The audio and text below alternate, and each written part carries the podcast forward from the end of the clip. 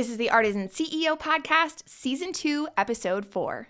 On this episode, we'll be talking about how to send and receive fewer emails, which is music to the ears of anyone with an inbox who gives them anxiety.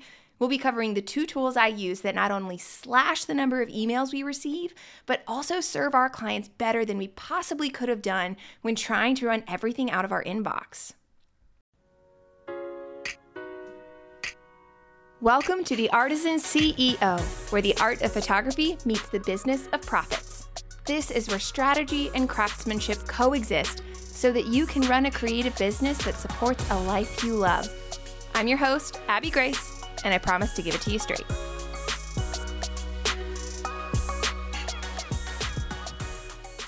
As someone who earned a communication degree, I love conversation. Talking with other humans and learning what makes them tick, striking up a chat with a stranger at a coffee shop, I love it. Just ask my husband. I think it really embarrasses him, but I love asking people on elevators, what's your favorite color? And then following up by asking them why. You get some really interesting answers, and it always puts a smile on their face and on mine. So I love talking, but I hate open loops. Open loops are just when you don't reach a satisfactory ending on a particular topic. It's why, my friends know this about me, it's why I would rather call than text about an issue because we can resolve whatever we're talking about faster than by having a half finished text message conversation that I forget to finish because I get distracted. It happens all the time. I am literally the worst at texting people back. Open loops drive me nuts because it means that I can't close out on a subject just yet. I have to keep space in my brain to remember the subject, remember the context and the conditions surrounding the subject, the players involved, all of that until we get around to closing a loop. If you imagine your brain like the countertop of a kitchen, every open loop represents a piece of clutter on the countertop. So, someone emails you with a question about usage rights for a photo, take the vegetable peeler out of the drawer and set it on the counter. And then someone else emails you with a question about rescheduling their shoot, pull out a spatula, put it on the counter. You get enough of these emails, and eventually your countertop becomes so cluttered you don't have space to prep dinner anymore. You don't need a bigger kitchen or a better organizational system for your countertops. What you need is a better method for ensuring those kitchen gadgets get put away soon after they're taken out of the drawer. This is the main problem with people's inboxes. It isn't that you need to check your email more frequently or that you need a better system of folders for organizing your incoming messages. The issue is that you are sending and receiving too many emails in the first place. If we only ever address the issue of the mess of emails after it arrives, you never get ahead of the issue. So instead, we need to figure out how to stem the flow in the first place so that fewer of those emails end up needing to be sent at all. If you have any sort of proven process for your business, which you absolutely should, by the way, there are going to be similar issues or questions that arise for each step of the proven process from the book Traction, uh, which is a book that Matt and I use in the business management side of things, they say that a proven process is the proven way that you provide your service or product to your customers. You do it every time and it produces the same results. We talked about this briefly in season one, episode 10, the concept of outlining your workflow. You have got to have that nailed down in order to cut down on exerting new energy to make the same decisions over and over again. So, with your proven process outlined, you're going to see that there are certain stops along the way where questions come in more heavily than others. And we were seeing with our brand photography clients that the heaviest barrage of questions from brand clients came both right after booking and then again about four to six weeks before their shoot. But there was always a difference between the kinds of questions being asked at each stage. So after booking, they were more like general questions that could be satisfied with more templated responses. We could give a similar and pretty similar answer each time regardless of who we were shooting for or where we were shooting. The questions that were coming four to six weeks out needed answers that were more specific to the client. It was harder to write templates for those because they were every one of my clients' brands is very different. Each shoot is different from one to the next. And so the questions they were asking four to six weeks out needed a less templated, more custom answer. All of those questions, whether they were coming right after booking or four to six weeks before their shoot, all of those questions represented loops being opened which required energy in order to close those loops. And let me be clear, that's part of our job to answer client questions. Like there's never a point where I resent my clients for asking questions. Again, though, I wanted to see if there was any way that I could stop exerting new energy when making the same decisions over and over again. Real quick, photographers, are you tired of lather, rinse, and repeating the same tired collection of forgettable photos from one brand session to the next? If you're ready to turn yawn worthy galleries into the sort of results that thrill your clients and get you both noticed, then you're definitely going to want to join me for my free training, The Backstage Secret to Scroll Stopping Brand Photography. Whether you're a seasoned veteran or you're just getting started out in the world of branding, this session is for you. I'll teach you my number one strategy for crafting stories that resonate with your clients and their audience, which is the biggest secret behind creating galleries that not only look stunning, but also drive engagement and sales for your clients, which, spoiler alert, is what keeps them coming back for additional sessions in the future. Because as brand photographers, purposeful matters more than pretty. But who says you can't have both? Our job is to think like a marketer and shoot like an artist, but you have to have both pieces of that equation. And learning to approach with the mindset of a strategist, that changes everything.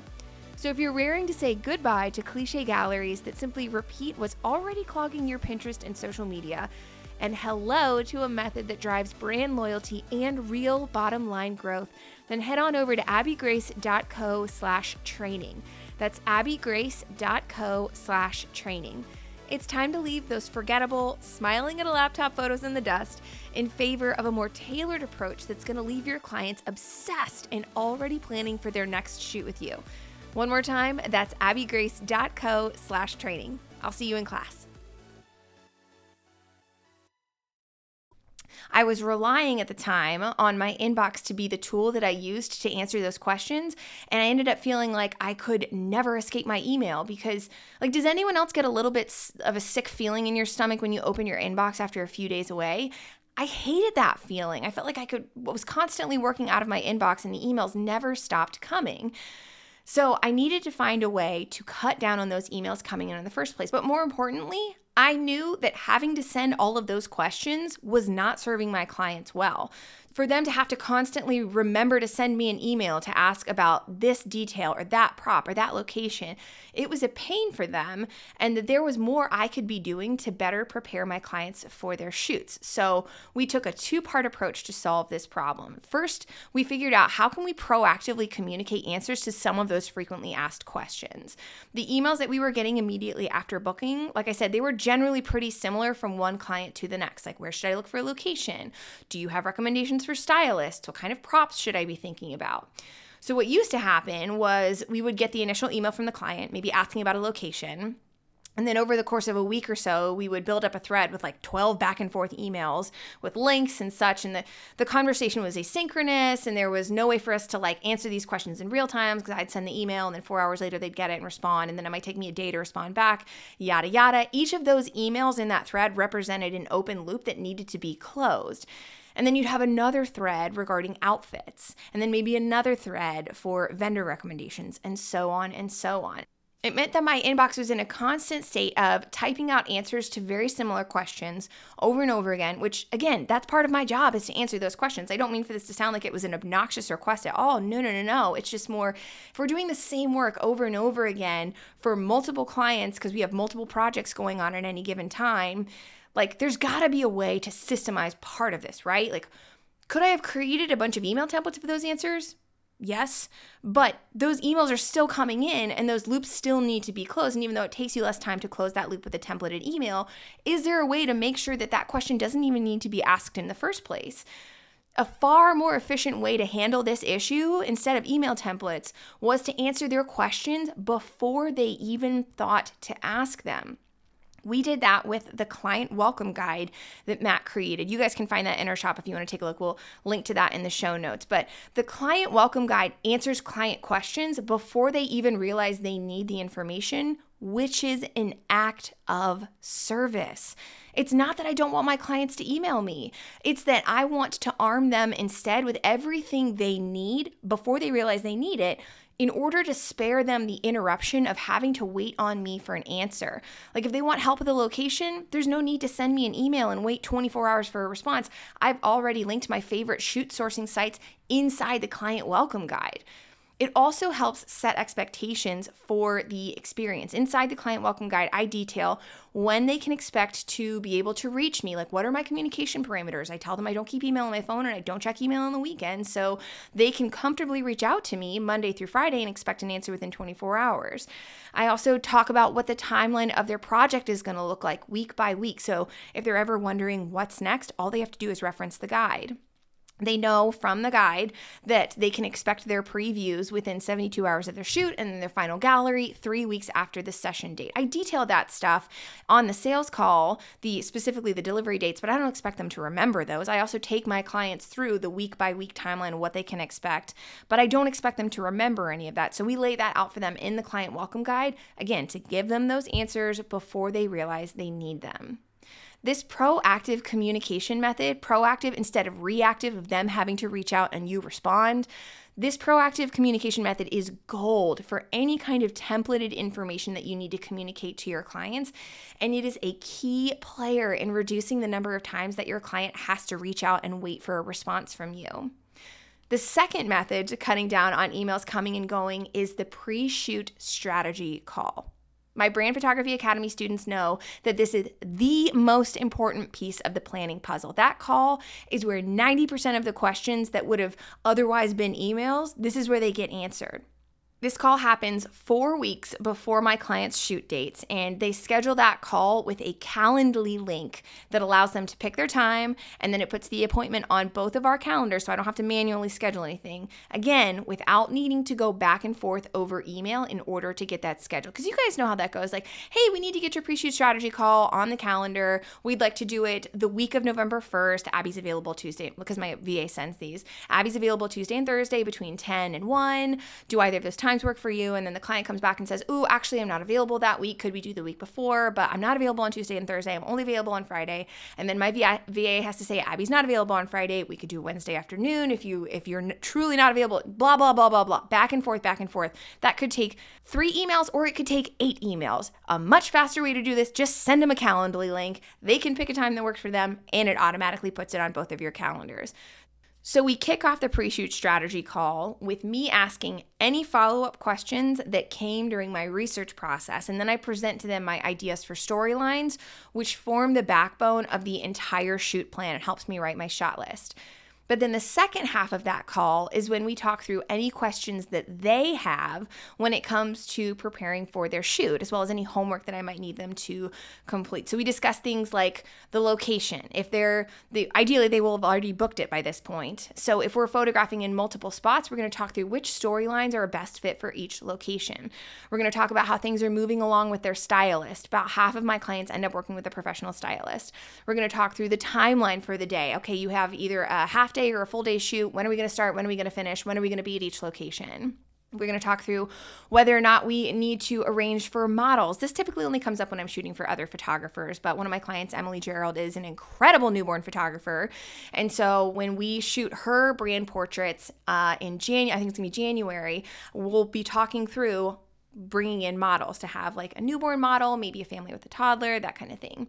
We're going to talk through props. Um, is there anything that I need them to order? I will tell them I'd like for you to order this, this, and this. Hey, do you already have these pieces? Great. Put we're going to put those on your packing list too.